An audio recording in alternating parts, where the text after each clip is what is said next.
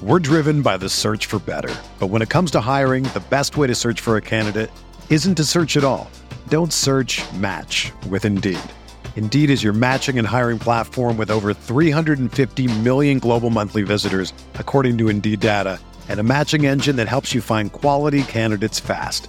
Ditch the busy work. Use Indeed for scheduling, screening, and messaging so you can connect with candidates faster.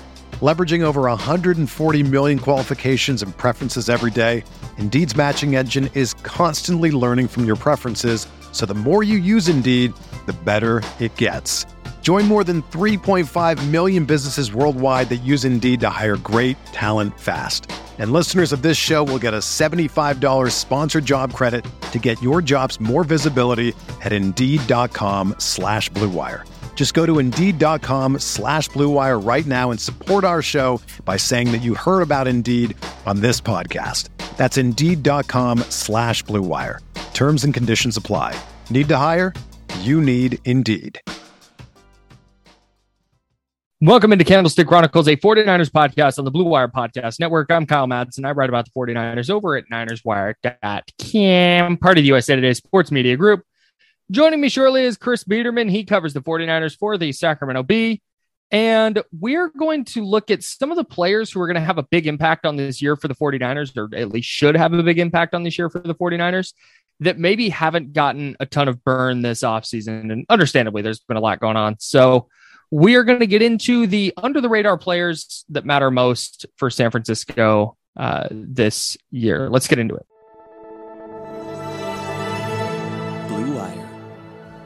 Hey, this is George Kittle, and you're listening to Candlestick Chronicles. Kittle in Denver territory. Kittle is gonna go! Touchdown! Bosa's got him, and he'll sack him back inside the thirty-yard line. Nick Bosa drops. Aaron Rodgers for a thirteen-yard loss. Quick pass caught by Kittle. He dives, and he's in. Touchdown, 49ers! So if there's a small noise in the background, it's my fan that's running, and it's required to run right now because I don't think summer officially starts until a week from today. We're recording this Tuesday, June fourteenth. I believe summer officially starts June twenty-first, but we're beating the heat. How's that going? And I have to, it's going fine. Actually, the fan is very helpful, which is why I didn't want to turn it off for the pod. Sure. And I figured if it's not coming through, then fine. But if it is, then we can make a bit out of it, as we are wont to do. Yeah, we've had some one hundred degree days over the last week in Sacramento. I think it was ninety-one today. It's going to be like ninety-eight tomorrow. Part of part of my way for beating the heat this week, um, our mutual friend, Nate, your best man in your wedding, and I are playing golf. We're teeing off tomorrow Must morning be nice. at six fifty a.m. in order to uh, to beat the heat on a ninety-seven degree day. So are you going to go sun hat? No, I, I only rock the sun hat when it's when it's really needed for like training camp. I can't do it on the golf course because like my my hands will like hit the hat. On right, the it just messes through with your game. Yeah, yeah. Totally. I can't, you know, I can't release the club as much as I'd like to with the hat on. Yeah, no, totally. It messes with your wrist action. I I get it. You work so much on your take back and just have it messed up. And the forward shaft lean and all that. Totally. If you talk about your shaft lean on this podcast again, I'm quitting. Understandable. All right. Let's let's dive into the under the radar players. And I think this is this is not to say like uh, anybody has done a bad job of uh, specifically us has done a bad job of like going over the 49ers roster this offseason. But between the Jimmy Garoppolo stuff, the Debo Samuel stuff, and the 49ers installing a new starting quarterback who was the number three overall pick last year, the headlines have been dominated by the top of the roster. And I think now is a good time with, you know, a month, a little over a month until training camp, to start looking at some of the players that maybe we haven't talked about a lot on, on the pod. Well, yeah, and let's, let's be honest. Like, the Niners canceling the last week of O T As. They moved up the mandatory minicamp to last week. It was initially scheduled for this week. They flipped it and then decided to cancel the final week. So we are officially in the slowest part of the offseason. Like, there's no Correct. draft, there's no free agency. You know, there's the Jimmy Garoppolo stuff, which is going to get sorted out at some point, but we are officially in the dead period. So this is the time of the year where it's like, hey, let's look at under the radar guys on the roster, or let's let's look at let's look at roster battles for training camp. Like, we are just oh, warning everybody, we are in the slowest portion of of the calendar season of, of the N F L calendar, and it makes for some rough content when there's not a lot of news going on. So you guys you guys A, that's very, very honest of you. B, you guys listeners are lucky this isn't just forty minutes of Warriors talk, because boy, we've got takes. We'll get there.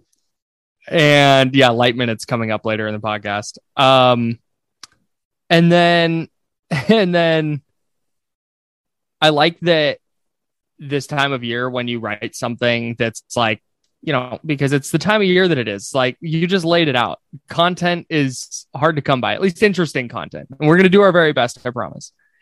But when you write something and somebody's like, well, slow news day, like, yeah, man, it's June nineteenth on the N F L calendar. Yeah, like, like I'm well, literally sitting around trying to come up with post ideas to to give the people, and you're yeah. complaining about free content. Like, you let you know, me know. Let's, you let's let relax. me know what. And this is not even. I'm not even because I get it. Like, there's been some stuff that I've written. I'm just gonna be honest here, where it's like, this is dumb, but here we go, I guess. And uh, genuinely, if there's something that you want us to talk about, or there's something you want like writers to write about or cover, specifically me, me at Kyle A. Madsen on Twitter. Uh, that's Madsen with an O. Um, let me know, because I will write it. Like, hit me with a topic and I'm writing it. Like, a 49ers related topic.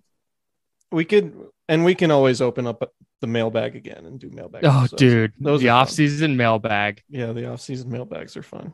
Getting yeah. getting ready for training camp. But yeah, so, you know, just. I, I like to I like to let the listeners peek behind the curtain a little bit and let let them know when gonna, we're struggling for content ideas. I'm throwing the curtain all the way back. I hit you up earlier just to confirm we we're going to do a podcast today, because you asked if I wanted to do one last night. Wasn't feeling it. So I was like, let's do one Tuesday. Confirmed. And you were like, yeah. An hour and a half later, because I said, we're doing a pod. And you were like, yeah, definitely. Hour and a half later, you hit me with, what do you want to talk about? Yeah, like, I mean, you know, there's like we great question. We went to we went to training camp, or we went to O T As, we went to mini camp. You can listen to those episodes if you haven't already. Like, there's just, again, it's the it's the slowest part of the off season. So we have, I'm guessing the Jimmy Garoppolo stuff will be will you know start bubbling again next month, right before training camp starts or players report. Um, and then once these guys get back on the field, I'll be there, and and we'll have much more. Much more hard-hitting analysis with uh, with actual things to take from practice. But until then, man, we're going to come up with some lists and some talking points and some takes, because we're professional. If you've got lists you want us to make, fire them off. We yeah, will send them, send them Kyle's them. way. And we, if they're that good, we'll do them on the pod too. We'll yeah. get Chris's takes.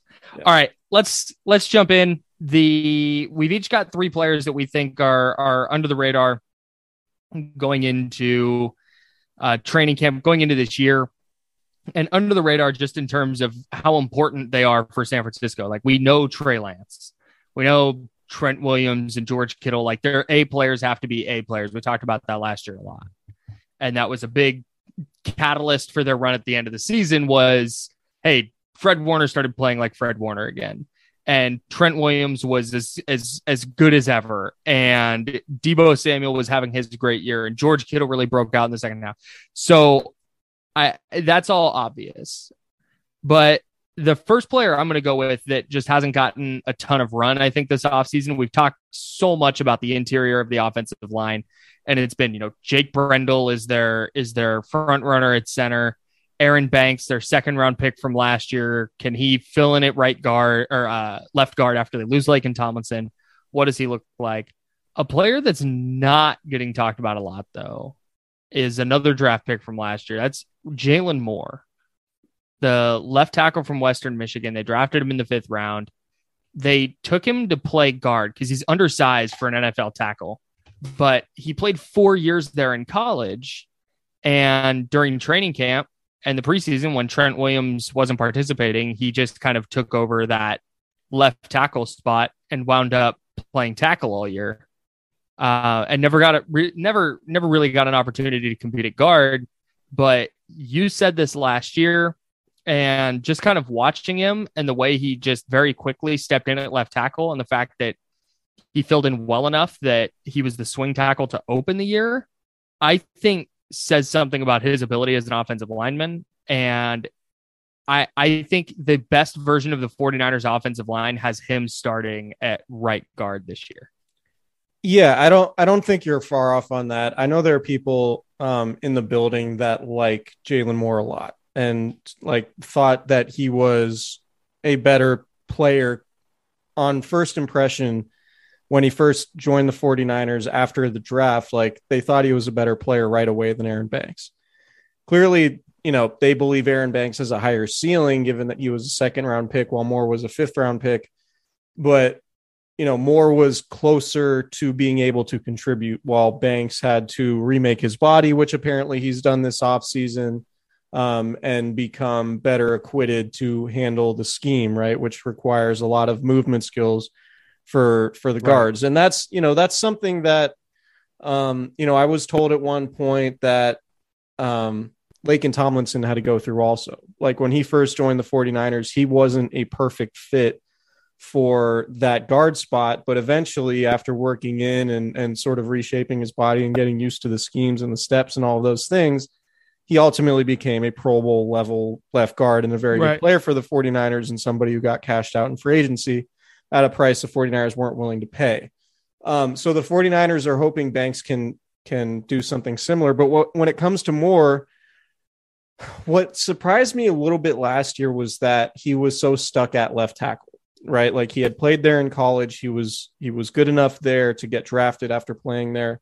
The 49ers ultimately envisioned him playing guard, but when Justin School tore his A C L, Um, I believe it was an A C L or an Achilles, I forget, but um, in the it was summer, an A C L in O T As. Yeah, it was in O T As, right? They had a string injuries in O T As last year, um, and School was one of them, and he was their swing tackle, and so that sort of changed the initial trajectory for Jaylen Moore. Instead of kicking inside and playing guard, it was, all right, well, we need this guy at tackle because for right now he's the best option behind Trent Williams.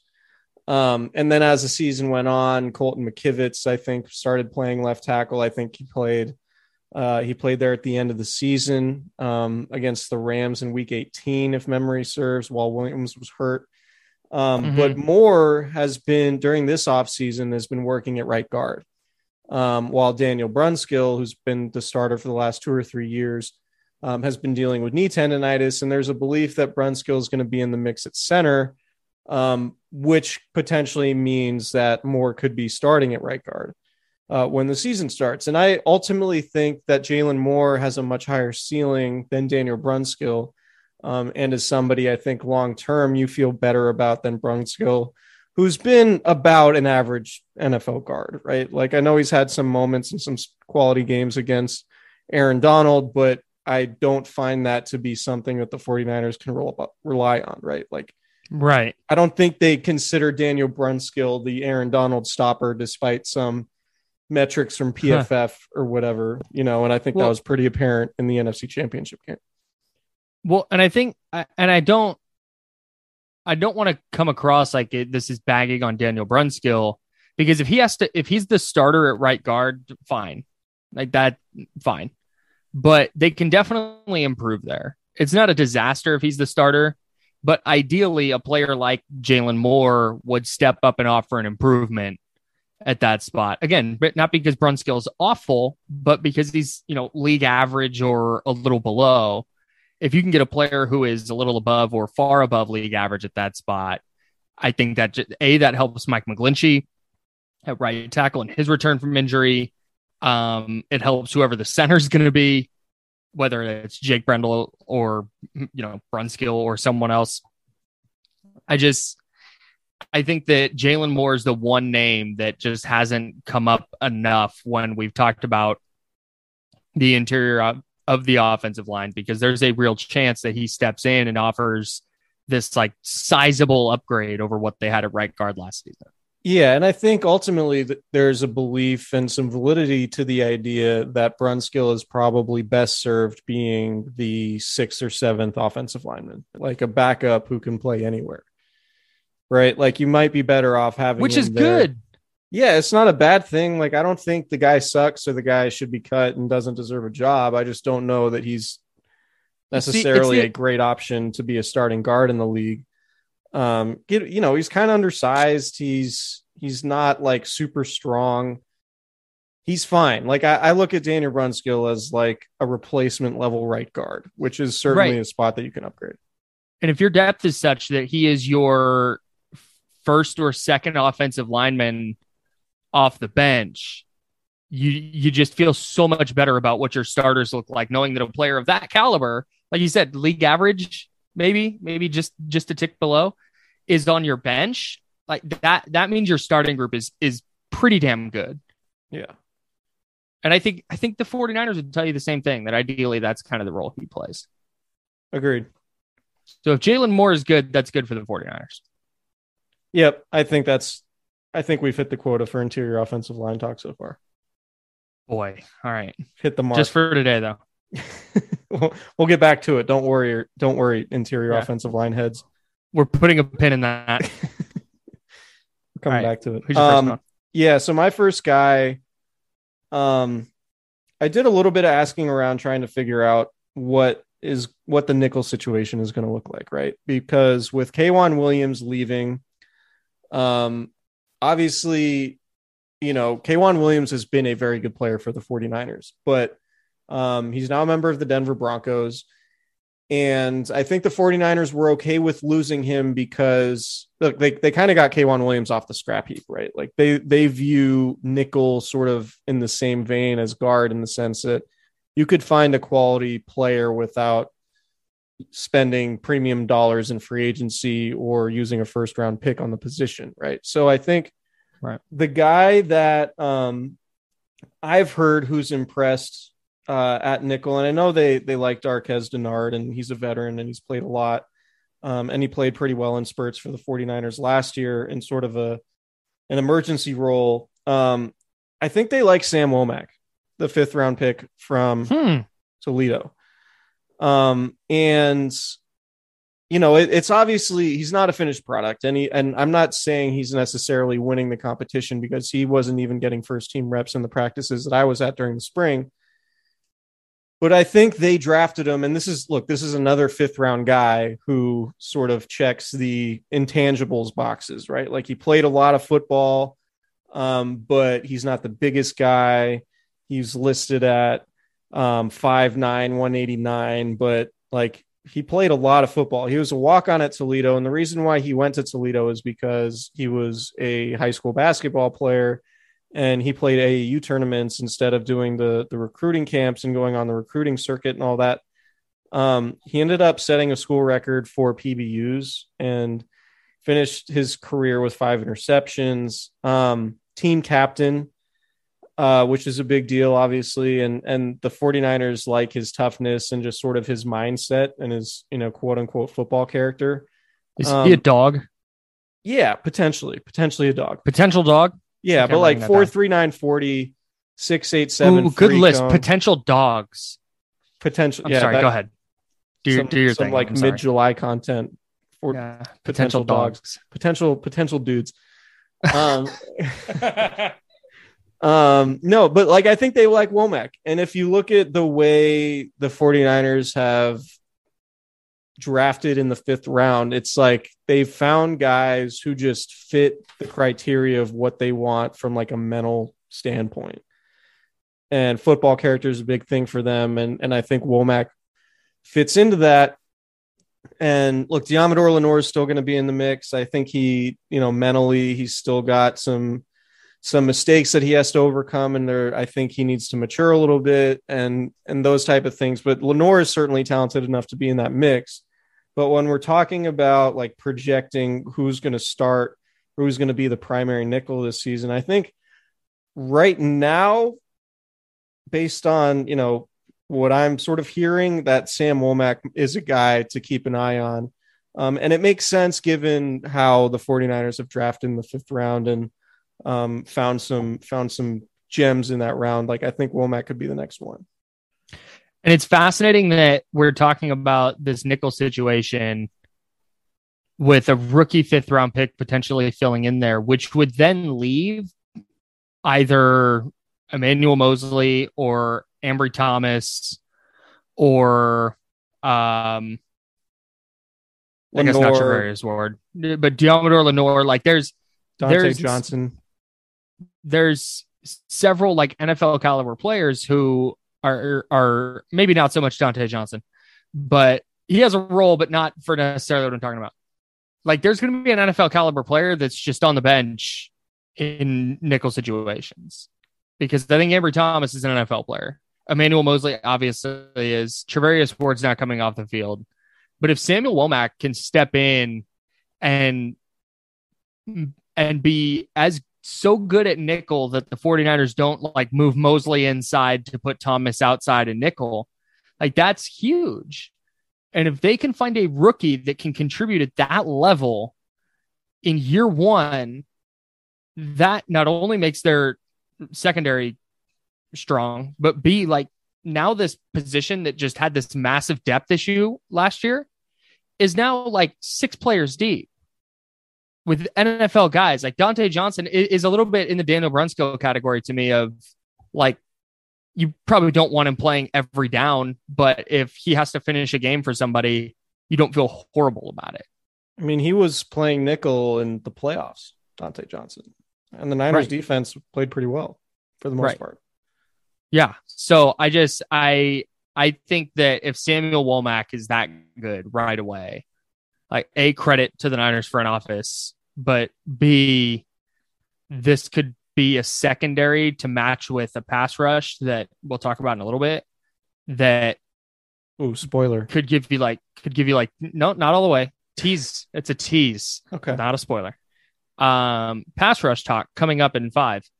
Um, no, it's just they they would pair then a secondary with their pass rush that like is better than twenty nineteen.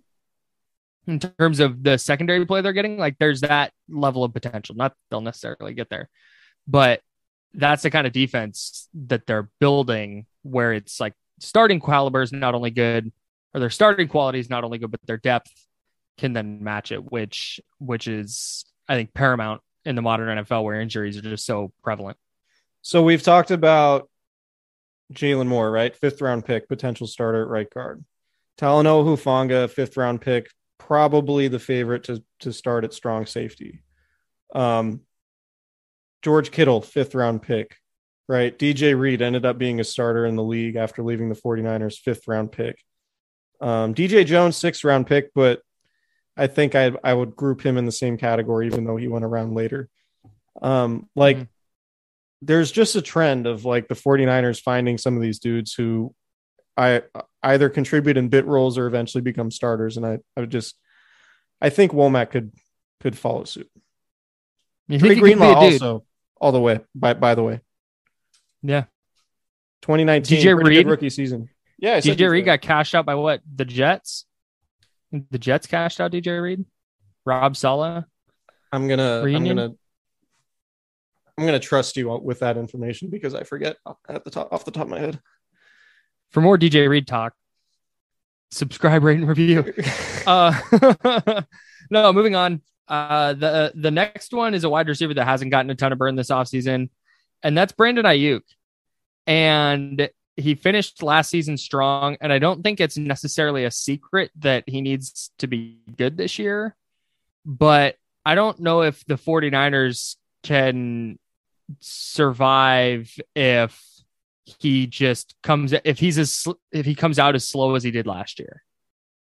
And I don't think that bodes well for his future. I don't think that bodes well for Trey Lance, because if Aiyuk hits his ceiling that he can hit this year, pairing that with what Debo Samuel provides as a pass catcher, combining that with George Kittle, combining that with some of the other players who we may get to on this list, tease. Um, I just, you want to surround Trey Lance with as good of a supporting cast as possible. And when you talk about his skill set and his ability to push the ball down the field, I think that's where Brandon Aiyuk can be really, really productive. Maybe not necessarily running by people and taking the top off the defense, but the the the play that always sticks out to me is is the Jimmy Garoppolo throw to Aiyuk against the against the Cowboys, where Aiyuk dusts Trevon Diggs, gets open up the left side, and Garoppolo just misses him on what would have been a huge gain. And that's where I think Brandon Aiyuk could really break out this year and really offer Trey Lance something that uh, I don't know if anybody else on the roster can provide, just in terms of the ability to gain separation down the field. Um, so I think Brandon Aiyuk needs to be really good. A lot of the focus has been on Debo Samuel. A lot of the focus has been on a couple other receivers, but I, I, I don't think we can necessarily take it for granted that Aiyuk is just going to come out and hit the ground running this year, just because of what we saw last year. You'd figure he he wouldn't do it two years in a row, but I I think that I think Aiyuk's going to have a a really big year for San Francisco. Off the top of your head, without looking, unless you have his Pro Football Reference page up, um, how many yards do you think Brandon Aiyuk had last year? Um, eight hundred thirteen. All right. Well, you were close. It was eight hundred twenty-six, but point being, I, like, like literally just wrote about it. Okay. Yeah. That makes sense. So if Which you were is, to ask me, if you were to ask me, like, based on how much we talked about Brandon Aiyuk last year, relative to Debo Samuel in particular, I would have said uh, five hundred yards. Dude, dude, when I, when I initially, cause when I write and I do stats, I just either put X or I just put like a number in there. I, five hundred was the number I put because that's, I was guessing like five ten, five fifteen ish. That's sort of what it felt like. And then you look, you're like, oh, he was pretty productive. eight hundred yards. and, and he didn't miss a game. Right.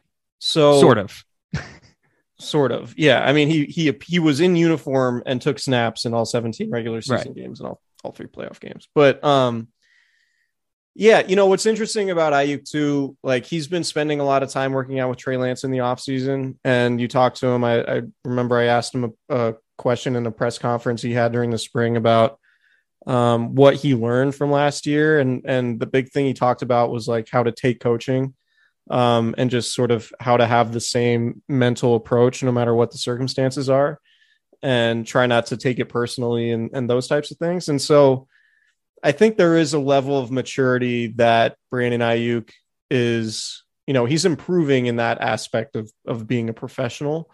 Um, and so I think year three could be a nice jumping off point, particularly given that, like, he's been working with Trey Lance a lot, and it's apparent on the practice field too. Like, Brandon Aiyuk has typically been Trey Lance's favorite target.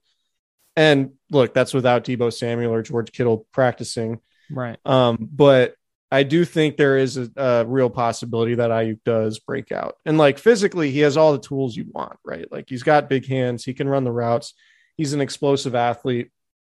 He's not huge. He's six foot, two hundred pounds, but I think he plays bigger than he is because of his physicality and his long arms. And um, yeah, it wouldn't surprise me at all if, if, you know, in, in February, we're talking about Brandon Aiyuk as somebody as a, as a pretty interesting player to look at in the offseason, because he's coming off a twelve hundred yard, you know, yeah. eight touchdown season. And you're like, do they extend him? Do they, you know, right. assume, assuming Debo Samuel gets paid this offseason, like, do you extend Brandon Aiyuk? Do you, you know, risk going into next season with a holdout possibility? If he doesn't get extended, do you trade him because you don't want to wrap up forty million dollars a year in your two receivers while you have the highest paid, or one of the highest paid tight ends in the league? Like, um, so yeah, Aiyuk's a very interesting player. He has a lot to play for this season, given his financial future and that he's eligible for an extension after the season. So him popping this year and, and having a twelve or thirteen hundred yard season wouldn't surprise me.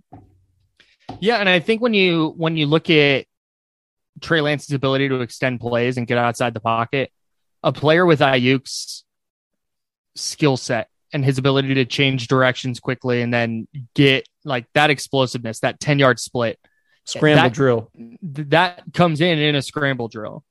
And if he's the player that Trey Lance ends up having a good connection with, um, I don't want to put it on this level necessarily just because we haven't seen it, but you know, like Russell Wilson with Doug Baldwin, where Russell Wilson got outside the pocket. Doug Baldwin was getting open somewhere. I mean, it, it just, how many times did we see that both against the 49ers and, and not against the 49ers? And if Brandon Aiyuk can develop into that type of target where third and six play breaks down, Lance gets outside the pocket and, oh, Aiyuk broke his route off and there he is wide open. That's, that's an element that the 49ers offense, I think, was missing that Lance could, could bring in. And Aiyuk. Niners could have a really good receiving core. Um, so the P F F P F F ranked them the number six receiving core in the league. Yeah. I, I don't disagree. And I was, I dude, that's what, when I first saw that, I was like, that's insane. Like, this is a typical like P F F analytics. What? But then you start reading and it's like Debo Samuel's good as hell at catching the football. Uh, led the league in yards per reception last year with a quarterback who couldn't throw it down the field. Right. Um, Brandon Aiyuk, if you just take away the first like six games, was awesome last year outside of that weird start. And then they included George Kittle. And then, um, do you want to talk about Juwan Jennings now? Yeah, let's talk about Juwan Jennings now, but real okay. quick, like, so Juwan Jennings is Chris's next guy. That's a spoiler. Yeah, he's my next guy. I'm just, I'm just looking. So Brandon Aiyuk, of course, had no catches the first, uh, the first game of the season, and then one in week two. Through the first six games, he had nine catches. Um, through the net, through the remaining eleven, he had forty-seven. Right. So Jeez. over the over the last eleven games, he had seven hundred thirty yards and four touchdowns and caught so you know, seventy percent of his balls. So, so ninety-five percent of his production.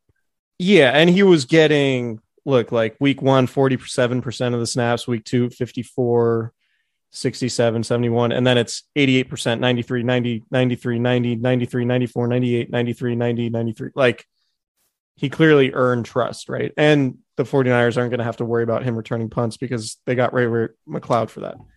Um, I am but... interested. I am, I am real quick before we get to Jennings. I am interested to see because his production, like the rise in his production coincided with the rise of Debo Samuel's rushing production.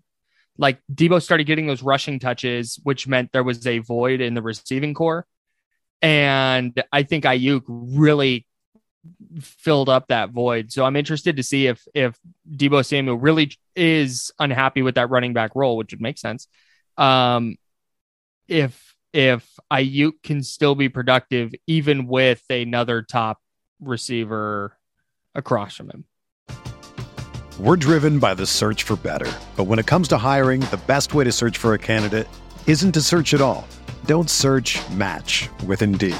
Indeed is your matching and hiring platform with over three hundred fifty million global monthly visitors, according to Indeed data, and a matching engine that helps you find quality candidates fast. Ditch the busy work. Use Indeed for scheduling, screening, and messaging so you can connect with candidates faster. Leveraging over one hundred forty million qualifications and preferences every day, Indeed's matching engine is constantly learning from your preferences, so the more you use Indeed, the better it gets. Join more than three point five million businesses worldwide that use Indeed to hire great talent fast. And listeners of this show will get a seventy-five dollars sponsored job credit to get your jobs more visibility at Indeed.com slash Blue Wire. Just go to Indeed.com slash Blue Wire right now and support our show by saying that you heard about Indeed on this podcast. That's Indeed.com slash Blue Wire. Terms and conditions apply. Need to hire? You need Indeed. Another day is here, and you're ready for it. What to wear? Check. Breakfast, lunch, and dinner? Check. Planning for what's next and how to save for it? That's where Bank of America can help. For your financial to-dos, Bank of America has experts ready to help get you closer to your goals. Get started at one of our local financial centers or twenty-four seven in our mobile banking app. Find a location near you at bankofamerica.com slash talk to us. What would you like the power to do? Mobile banking requires downloading the app and is only available for select devices. Message and data rates may apply. Bank of America N A, member F D I C. Okay, I'm gonna play. We're gonna play this game again. Um, how many touchdowns? Is Brandon Aiyuk a dude? Sorry, he, go ahead. He's got dude potential. Um, how many touchdowns did Juwan Jennings have last year? Without looking it up, um, Juwan Jennings had Scat-da-da-da. Five touchdowns. You're right. Um, yes. The same. Two in week eighteen. The same, the same as on, I, I can name them all. Can I name them all? No. Please okay, don't. Go ahead. I'm gonna think. I'm gonna think. Um, I'm gonna think. He had the same number of touchdowns as Brandon Aiyuk. He had one less than George Kittle and Debo Samuel had through the air. Man, Debo had fourteen touchdowns last year, and six of them came as as through the air. That's crazy. Um, but anyway, and four of those came from Trey Lance. Yeah, and four of them came from Trey Lance. So, um, I think Juwan Jennings has the potential to be a better version of what Kendrick Bourne was for the 49ers offense when he was sort of peaking in twenty nineteen and twenty twenty, right? Um, mm-hmm. I just, I think there's, you know, I, I have a hard time believing that the 49ers are going to get seventeen games from both Debo Samuel and Brandon Aiyuk. Um, and with the unique ways that you could use Debo Samuel, there's potential for Juwan Jennings to have more of a role, particularly in the passing game. And we know the 49ers are going to run the ball a lot. And we know Kyle Shanahan loves Juwan Jennings blocking. Um, so I think even though the 49ers might not be a super pass heavy team, I think Juwan Jennings is going to get a lot of snaps, and I think he's earning snaps. Um, so I think he's somebody that, you, you know, you talk about under the radar guys, third down and in the red zone, given his size and his physicality. Um, I think he's going to be on the field a lot. And I think he could mm-hmm. be somebody that becomes sort of a, an unsung hero of the offense. And he might not have eight catches a game, but you know, the two or three targets that he does get are going to come on third down when people are doubling George Kittle and, you know, moving a safety over to uh, Debo Samuel's side of the field and, you know, playing, paying close attention to where Aiyuk is. Like there's, there are going to be opportunities for Juwan Jennings to really help this offense. And we saw it late last season. He had the two touchdowns against the Rams in week eighteen in a game the 49ers had to have. Um, and that sort of continued a little bit in the playoffs. But I just think, and I think I said it on last week's pod or maybe a week before that, but I think Jennings is somebody that um, could take a pretty substantial leap and somebody who's, you know, a seventh round pick who runs a seven four forty, like just not That's a right. fast guy. It's actually four seven, but um, he's slow for a receiver, way faster than me, by the way. Um, but yeah, I just think Jennings. Yeah, but can he break ninety on the golf course? Probably not. Probably not. But um, no, no, I think I think Jennings, I think Jennings could um could be a guy who really contributes this this next season. I think he's really good. I, I just I think his understanding of where to find space and how to gain separation, despite not being super fast, is like a good skill to have. It's it's one of those classic like, does he get open and catch the ball? Yes, then cool. Forget the measurements. I, um, it's part of the reason Cooper Kupp fell to the third round, right? All the guy did was get open and catch footballs in college. And there was concern about, oh, his forty time and this and that. Um, I just there's, I think Juwan Jennings is a good player. There's also something which I probably should have led with on, on Jennings with, you know, Kyle Shanahan said this spring that Juwan Jennings separates better than any other receiver they have. Like, yeah. Separates from coverage. And that's not about forty time, obviously. That's not about ten-yard splits or anything. That's just about getting open, mm-hmm. playing football. And Juwan Jennings apparently is really good at that. And for him to be better at that than Debo Samuel, who's a star in the league, and Brandon Aiyuk, who's a first-round pick who we think has star potential, like, I think that says a lot. Right. And so yeah.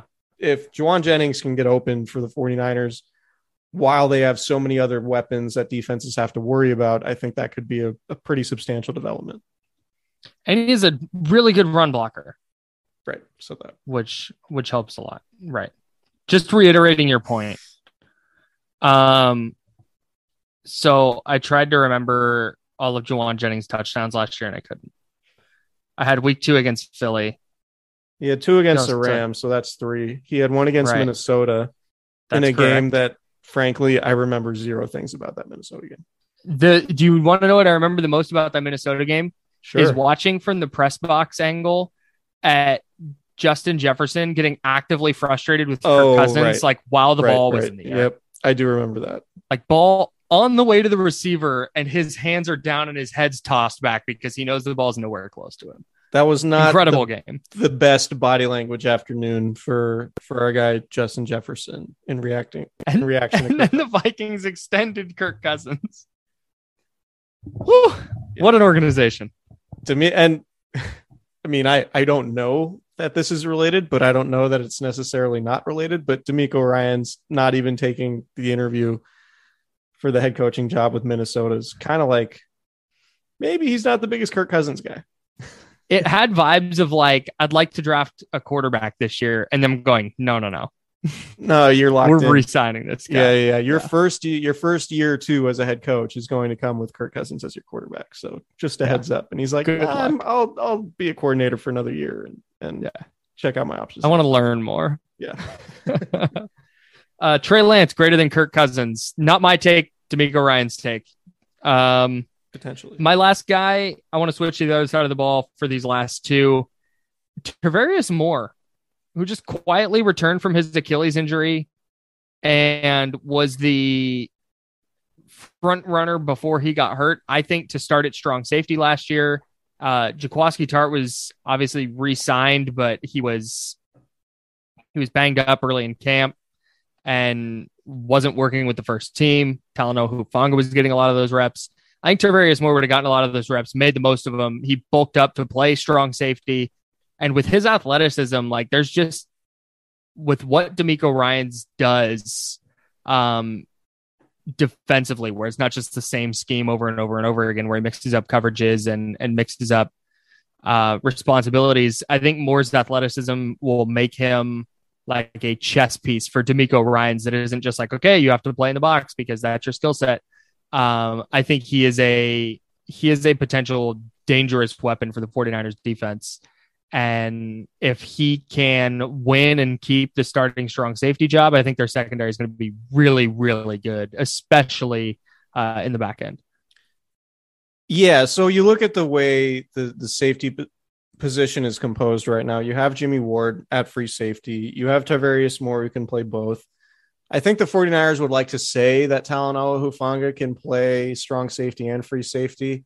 I just don't think he has the speed to play free safety or the range like that Jimmy Ward has on the back end, particularly when they're doing those single high looks. Um, ultimately, like I, I think Talanoa Hufanga is a good player, and I think he's probably like an overqualified third safety. You know, like I think yeah, I'll buy that. Yeah, when you go dime and you bring in an extra D B, I think Hufanga sort of in one of those roles where it's like, you know, five yards off the line of scrimmage, sort of as a hybrid linebacker type. Like, I think that's kind of perfect for him. Um, and who knows, maybe instinctually, you know, he can overcome his lack of physical gifts and, and be a good starter for them.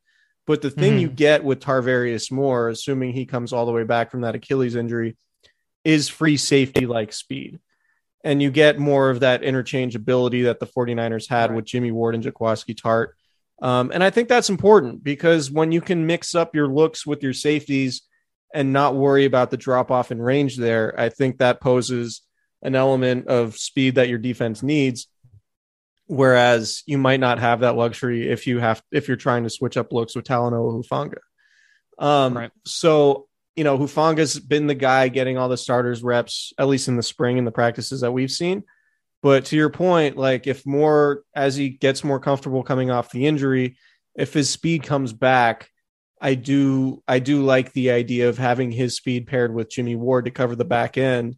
And then Hufanga can be sort of that hybrid player where you mix and match his role and you, you know, come in on third down, third and eight, and you just need somebody who could potentially make make plays against the pass and, you know, tackle close to the line of scrimmage and things like that. So um, I do think the safety position, if everybody's healthy, is is pretty strong with those top three. Yeah, I think that's right. And if if it's a situation where Hufanga is their best strong safety, like I don't feel bad about it. Yeah, and but then Moore's Moore, your third guy. Moore's Moore, right. And Moore's athleticism just offers a different wrinkle that if I think he's on the field for every down, I think D'Amico Ryans could do some really fun, creative stuff with that. Um, And, and I think the best the best version of the 49ers defense involves Tarvarius Moore playing at a high level. And so that's a player that I'm watching throughout training camp just to kind of see where he's at physically and then where he's working in, how, what position he's working in at. And then he's played some corner too. So there's just a, a ton of versatility there that I, I, I just, I really think San Francisco could take advantage of. He's also in his contract year.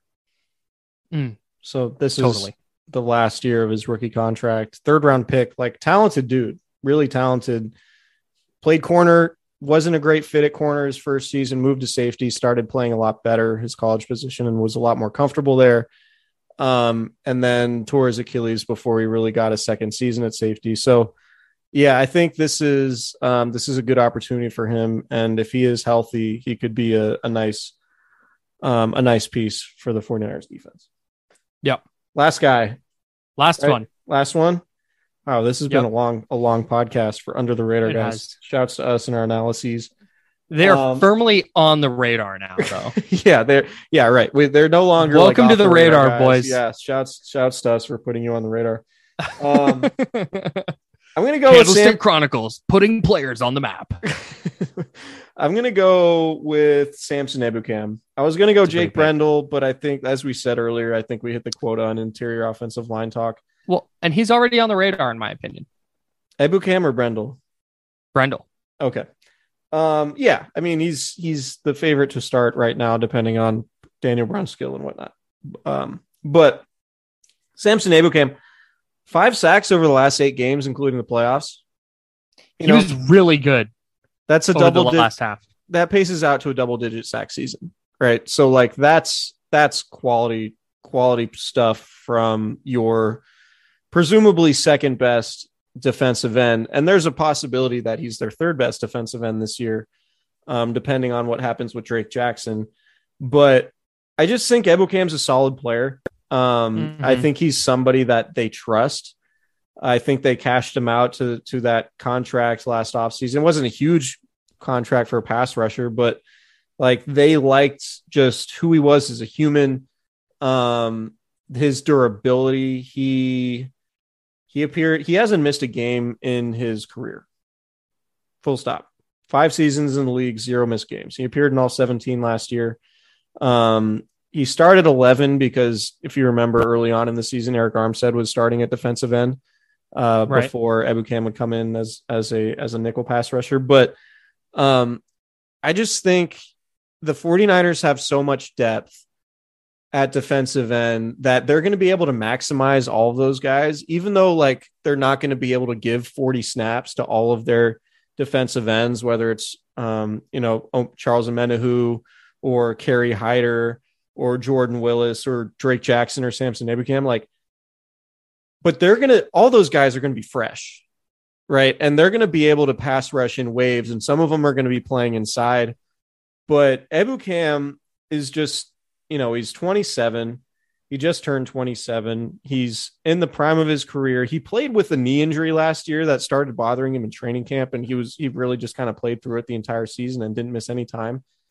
Um, but the fact he came on late in the season with those five sacks over the last eight games, including the playoffs, like I just think there's a possibility for him to get a lot of one-on-one matchups with Nick Bosa on the other side, Eric Armstead on that line. Um, you know, who, we'll see what happens with Javon Kinlaw and, you know, the other guys on the interior, but Samson Ebukam is not going to be getting special treatment. Like he's going to be getting one-on-one matchups. He's not going right. to get double teamed. He's not really going to get shipped, I don't think. So he's going to be optimized in the sense that like, all right, you're going to play fifteen snaps. We're going to put you in the perfect position to pin your ears back and get after the quarterback. Um, you're not going to be going against double teams. And people are going to be all worried about Nick Bosa and Eric Armstead that I think, like, if Samson Ebukam had eight sacks next year, would you would you be stunned? Not even a little bit. And that would be, you know, that would be a really nice, you know, if he's if he's third on the team with eight sacks. You know, say Bosa gets fifteen or whatever, Armstead gets eleven, and like Ebukam has man, eight. Man, like you're Armstead like, has eleven. That's gnarly, right? Well, but you, you get what I'm saying. Like they have enough depth to where it's not insane to say Samson Ebukam could be third on the team with six to eight sacks. Right. And, and if you get that, that's a pretty substantial development. And it means your pass rush is probably as good as you need it to be to be a contending defense.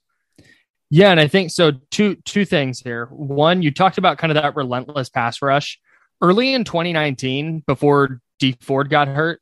That's why their pass rush was so hard to deal with, because it was just a constant rotation of fresh guys, and late third into the fourth quarter, you've got a fresh Nick Bosa running at your gassed left tackle.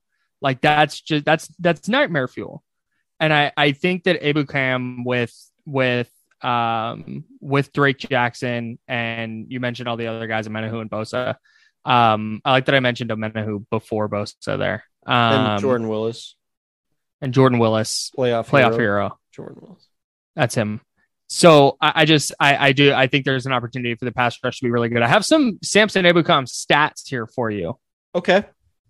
So uh, I found these stats at Niners Wire dot com. Are they advanced metrics or just stats? Yeah, boy, are they. This is according to Pro Football Focus. Okay, good. I love a good advanced metric. They're just stats. They're just okay. Through ten games, all right, he had eleven pressures and one sack.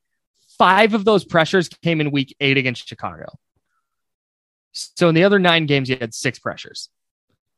Um, over the final regular season game, over the final seven regular season games and three playoff games, um, he had thirty-four pressures and eight sacks, including one in each postseason game per P F F, because they don't do half sacks. Right. And that's just that, that uptick in production is not just like, oh, he got hot for a few weeks. Like he figured something out in this defense. And I'm, I'm just in lockstep with you. I think he's, if, if you set the over under at like six and a half sacks, I think I'm taking the over. I think he could have a huge year. He's had four and a half sacks officially in the last three seasons. Right. So can he get two more than that this year in a defense that's going to maximize his skill set that yeah. he's now comfortable in? Like that just, yeah. I, I, It like if if you came from the future and were like, yeah, he was second on the team in sacks and he had double digits, it wouldn't. if what? I came from the future and my big news would say was Samson Ebukam stat line. Oh God, guys, I'm back great. from the future, and guess what? You'll never believe like, what? it, but Samson Ebukam had nine sacks last year. Oh, man. What what do gas prices look like? More important than that. Yeah, yeah. What does Samson Ebukam sack totals look like? Jordan Willis because, had four buddy, they're T F Ls. Both through the roof. um, Jimmy yeah, Garoppolo that... is the starting quarterback. Oh, wow, God, I'm joking. That would be one. Um, should we should we uh, transition to light minutes? Shouts to Sam Esfandiari yeah, have... and Andy Lou over at Light Years. Yeah, Light Years Pod. If you like basketball and you're not listening to Light Years, you're doing something wrong. Mm-hmm. Um, on the Blue Wire Network, Light Years Podcast. I have like a couple minutes here. Do you think the Warriors are going to win the title? Yeah, I think they're going to win the title, and I think they're going to win the title on Thursday. Wow. I think they really. I think they turned the corner in Game Four on the Celtics. And one thing that really stuck out to me throughout the entire playoffs. And, you know, and watching the Celtics from afar, and I, I'll admit I didn't watch every game, but I did watch a lot. Uh, I watched all the Eastern Conference Finals games. Um, I just never trusted them in big moments, right? Like a lot of their games were either blowouts or them falling apart in the fourth quarter. And at this point, based on how the last two games have gone, where you have Steph Curry carrying a mostly struggling supporting cast with forty-three points and getting that crucial win in Boston, which I think is going to end up being the biggest game of the series when we look back on it. And then them limiting Curry to sixteen points in game five and the worst shooting night of his career, while the others like Andrew Wiggins and G P two and Jordan Poole and Draymond Green having a better game, like that's got to be demoralizing for the Celtics, because it's that they coming out of game four, you're like, all right, we got to stop Curry. If if we take the head off the snake, maybe the, the snake will die. Well, the snake didn't die, and the forty and the forty-niners, the Warriors got production that they needed from the guys not named Steph Curry. And Klay Thompson also right. had a nice game and hit a couple, a few big really threes in the second half and played much better defense. So we haven't seen, like, it's sort of been a slow burn, right? Like, there hasn't been an aha game for the Warriors where you're like, man, they just really look fully actualized. Like, they get it. And I think, and maybe th- I'm just reading too much into what happens, what's been happening in these games, because each game is its own personality and whatnot. But, like, to have a game where Curry did what he did in game four, and then for Boston to limit his scoring in game five, while the Warriors still won by double digits. I just think the combination of Steph is probably going to have a good shooting game, because based on the history of Steph Curry's career, whenever he's had a bad shooting game, more times than not, he comes out with a remarkable shooting game the next night. Mm-hmm. Game six, Klay's going to be a factor, I feel like. And Klay has played much better defensively the last two games. That's been the key, man. Which has been massive. Andrew Wiggins is Maple Jordan all of a sudden, just like jumping from the free throw line and splitting two guys and that, you know, putting in clutch layups in the finals. That like layup did not get that move around Robert Williams while getting fouled by White. Somebody fouled him on that move. Sure. And he still gets to the left hand and scores.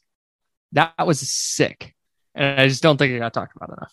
Yeah, and and so all of those things paired with the fact that Boston just has not been able to execute in the fourth quarter. They keep turning the ball over.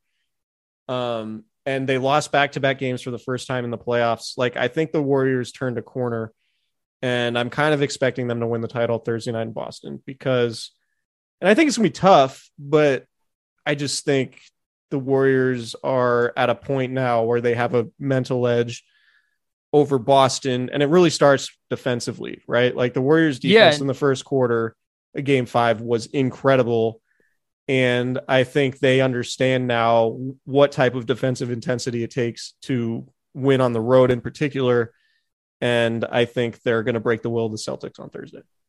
If they haven't it feels already. Like, it, it feels like every Celtics bucket is a really tough two or a wide open three. Yeah. And I just don't know how sustainable that offense is.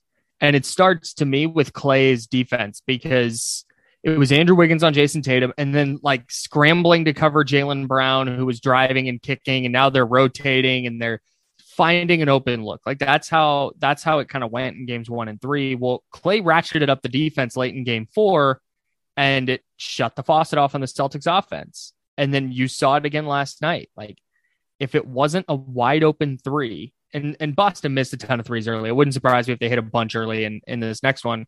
But if it wasn't a wide open three, or Jaylen Brown or Jason Tatum hitting like a tough fall away or like a crazy layup and one, they just weren't scoring.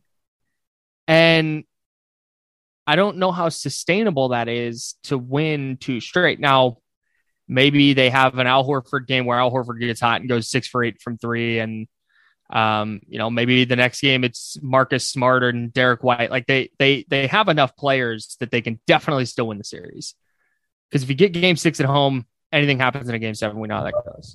Yeah. But when you look at just kind of the totality of the series and you look at it as kind of building towards something, it, It looks like the Warriors have adjusted to Boston to this point more than Boston has adjusted to Golden State. And they finally did the kitchen sink at Steph Curry thing. And it didn't matter, because the Warriors are still going to score. Like, that's what makes Steph Curry different. When you throw the, when you throw the kitchen sink at him, he's not like, great, I'm shooting over two guys. I'm zero for nine. I'm going to, I'll go zero for fifteen. If I, if I have to, like, no, he's going to get rid of it. And now they have a three on four, and the Warriors are going to dice you in three on four situations every single time. They're going to get layups. And that's what happened last night yeah. or on Monday night. Yeah. So I, I don't, I mean, Boston's deep. It's not like the Warriors are scoring one hundred thirty a game. I they think they've scored between one hundred and one hundred eight in, in all five games. So it's like they're scoring a ton, but they're scoring enough. And I just don't know, unless Boston is red hot from three, what exactly the adjustment is for them. And we, maybe there's something, and they, like I said, they win the next two. But we talked about it in the group chat too. Like Clay's gotten better, Wiggins has gotten better. I think G P two has gotten better.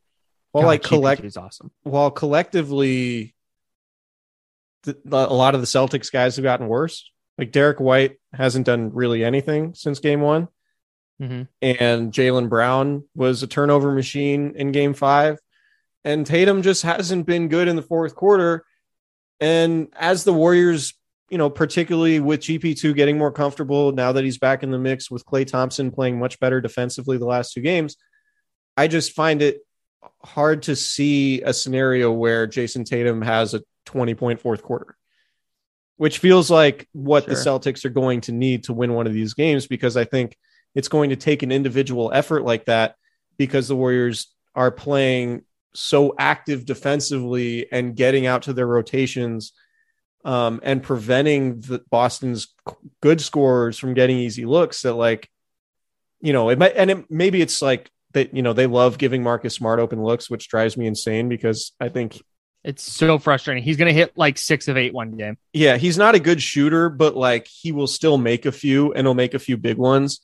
Yeah, and they they love just like jabbing at him, but still giving him that uncontested look. And I'm just like, it, just take two more steps, man. Just get a hand in his face. It's not costing you anything. Right. You know, I know you want him to shoot, but you want him to shoot a contested shot, especially not an open shot. Right. Um. But no, I think Rob Williams is super hurt. You know, like their center. He looked he looked more immobile in game five than he has looked at any point in the series. And I respect the hell out of that guy because he is a complete monster. He's awesome. And I don't know if the Warriors have been impacted by a big man. Like throughout one of the things throughout the Warriors, you know, dynastic era or however you want to put it, they typically just run big guys off the floor. Yes. Like there aren't typically a lot of centers who like really impact the game against the Warriors because so often they just run these dudes off the floor.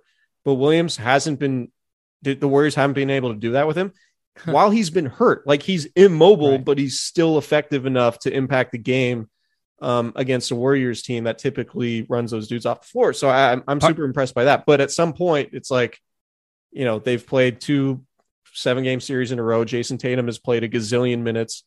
He's like leading the, the the entire N B A in postseason minutes, and it's not even close.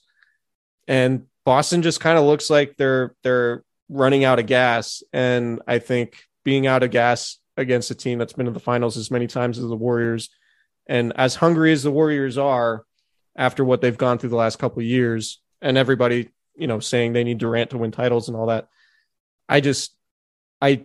think we're going to get a very, very good performance from the Warriors on Thursday.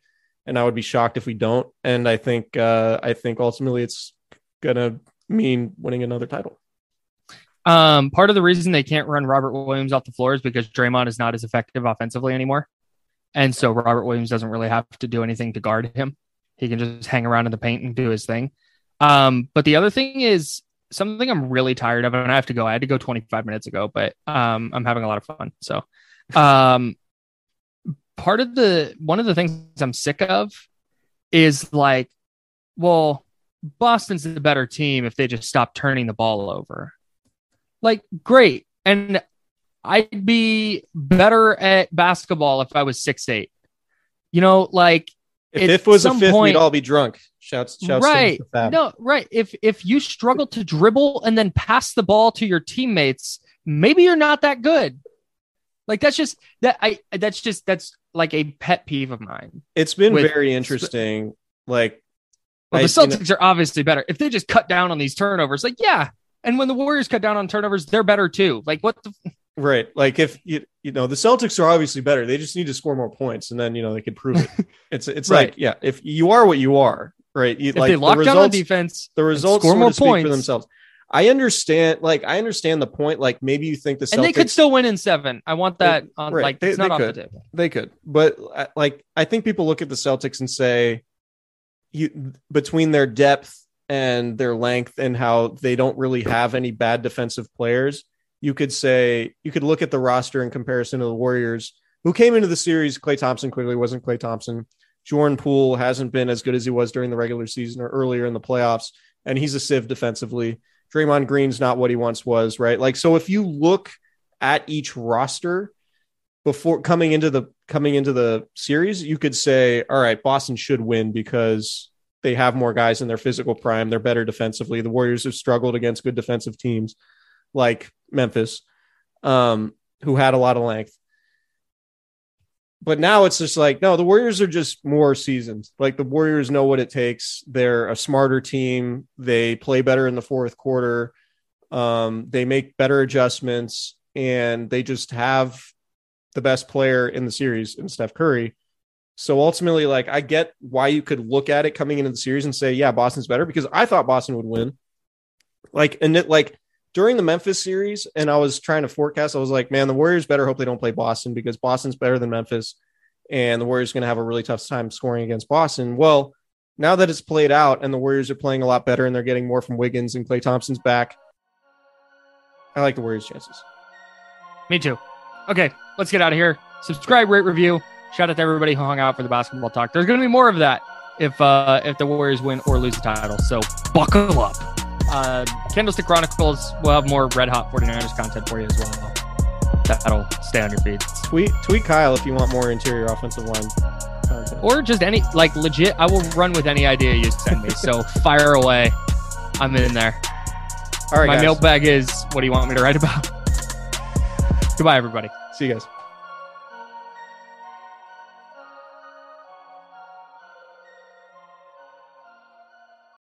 This is the story of the one. As a maintenance engineer, he hears things differently. To the untrained ear, everything on his shop floor might sound fine, but he can hear gears grinding or a belt slipping. So he steps in to fix the problem at hand before it gets out of hand. And he knows Grainger's got the right product he needs to get the job done, which is music to his ears. Call, click Grainger dot com, or just stop by. Grainger, for the ones who get it done.